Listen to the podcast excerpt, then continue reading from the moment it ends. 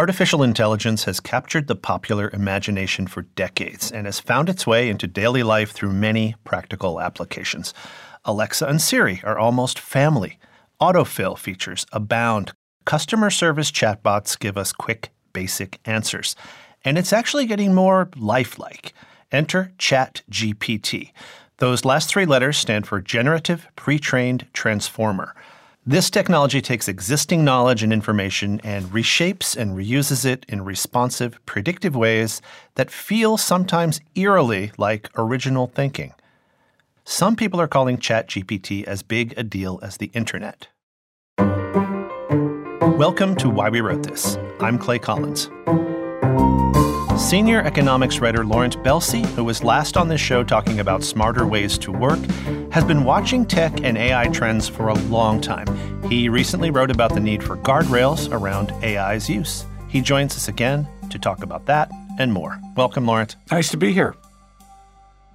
First of all, I know I'm talking to you and not to AI because I can see you in the studio. But before we get into this disruptive technology and how you approach reporting on it, I want you to tell listeners about the interesting way in which you filed your guardrails story to your good natured editors. Sure. Uh, well, there's nothing like trying the product you're writing about. What I did was, after gathering all my information and everything, I wrote my story as I would, and then I turned on ChatGPT and I fed it my lead, the, the beginning paragraphs, because I wanted to make it somewhat like me. And then I fed it all the facts and said, use these facts. And then I fed it all the quotes I used in my story and said, use these quotes. And uh, you wait about five to 10 seconds, and all of a sudden it starts writing. And it's writing faster than I can type. And out comes this thing in like half a minute. It's taken my story and, and turned it into a really abbreviated thing. So then I took both versions of the story and sent them to the editors and say, okay, you, you figure out uh, which is my story, which is the Chat GPT. Now, in fairness, it was pretty obvious. Uh, the technology isn't quite up to writing really sterling copy. It took out all the best quotes, the punchiest stuff. It just paraphrased. Bad move. But there was one paragraph that I have to admit it improved on. It made it snappier, shorter, and it made it clearer. And so the technology does show promise. We shouldn't be too dismissive of the advances that are coming. You wrote this story in part because of how buzzy this topic is. Bitcoin was buzzy too, but it felt like it was easy to sidestep if you weren't that interested. This new surge in AI feels different. It's selling cars in the metaverse, it's creating visual art and sometimes passable writing. In fact, it's just a kind of brilliant impressionist, right? Can I ask you to describe basically how it works? Yeah. Imagine very powerful, powerful computers with the latest chips that go blazingly fast. And then imagine feeding that machine uh, information that would take up about a quarter of the shelving in the Library of Congress. And what we call generative AI processes all that text or images or whatever it is and then it generates an image, text. So instead of thinking, most researchers think of it as being a very, very, very good predictor because it's got so much data and has weighed that data and taught itself that it can then create text that can fool people into thinking, oh, this was written by a person. Hmm. It's power as a helper you described a little bit off mic. It's the same thing that gives it the power to do harm. So, if you could talk a little bit about both the promise of predictive, generative, and other emerging strains of AI and some of the perils. Yeah, we can look at anything from new scientific discoveries and the ability to predict all sorts of things, maybe even figure out climate change, who knows. And it can also help us at work. Imagine for you and me, it might involve gathering far more facts than we could, then processing those facts to be able to present it to us so that then we can write our story. That can happen in all sorts of fields. It could take away the drudgery of a professor, for example, who wants to stay up to date with the latest research so he can rapidly keep up with what's going on. Um, that's wonderful. But of course, there's the dark side of all this. And where we would be most worried about would be fraud.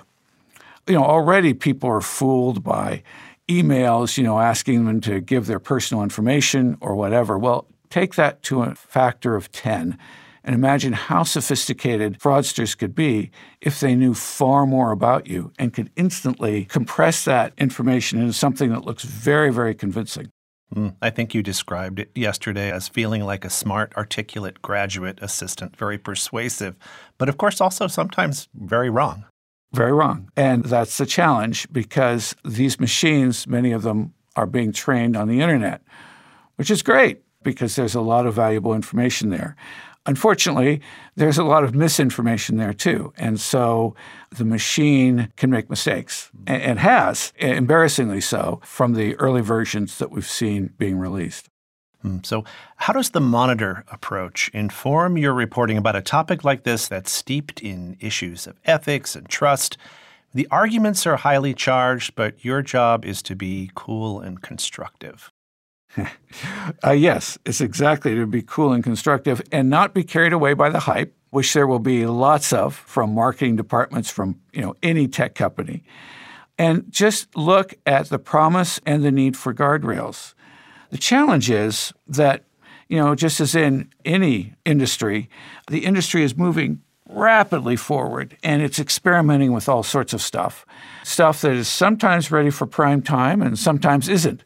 But in true Silicon Valley fashion, you put it out there, it breaks, and then you fix it, you get all sorts of feedback, and then you come up with another version that's better. And that's how the technology improves.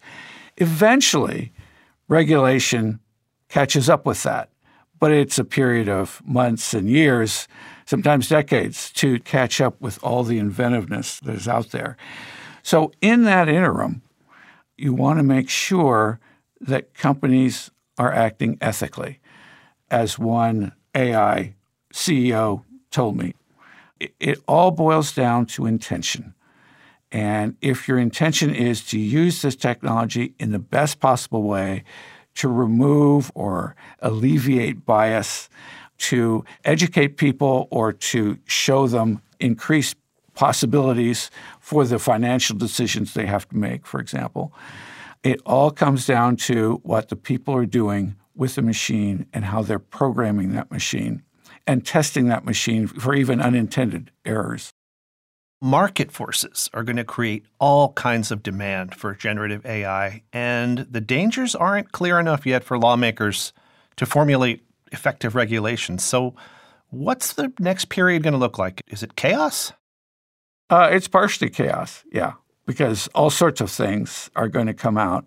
We may have good intentions, but program for the wrong thing. But I'm hopeful that people in general in business will attempt to do the right thing. Um, there are lots of temptations out there. There's a lot of money at stake because this is, you know, the next big thing, and possibly even more game changing than the internet. We'll have to see.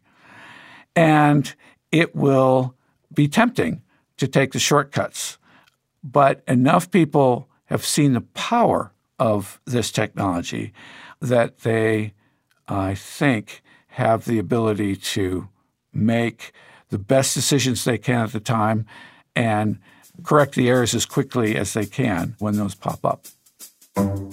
Well, thank you, Laurent, for being here in real life to talk about this breakthrough technology. And I hope you're right about your near term prediction. Thanks so much. Happy to be here.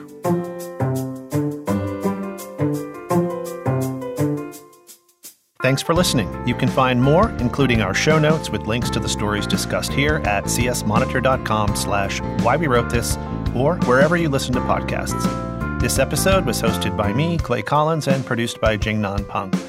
Tim Malone and Alyssa Britton were our engineers, with original music by Noel Flatt. Produced by the Christian Science Monitor, copyright 2023.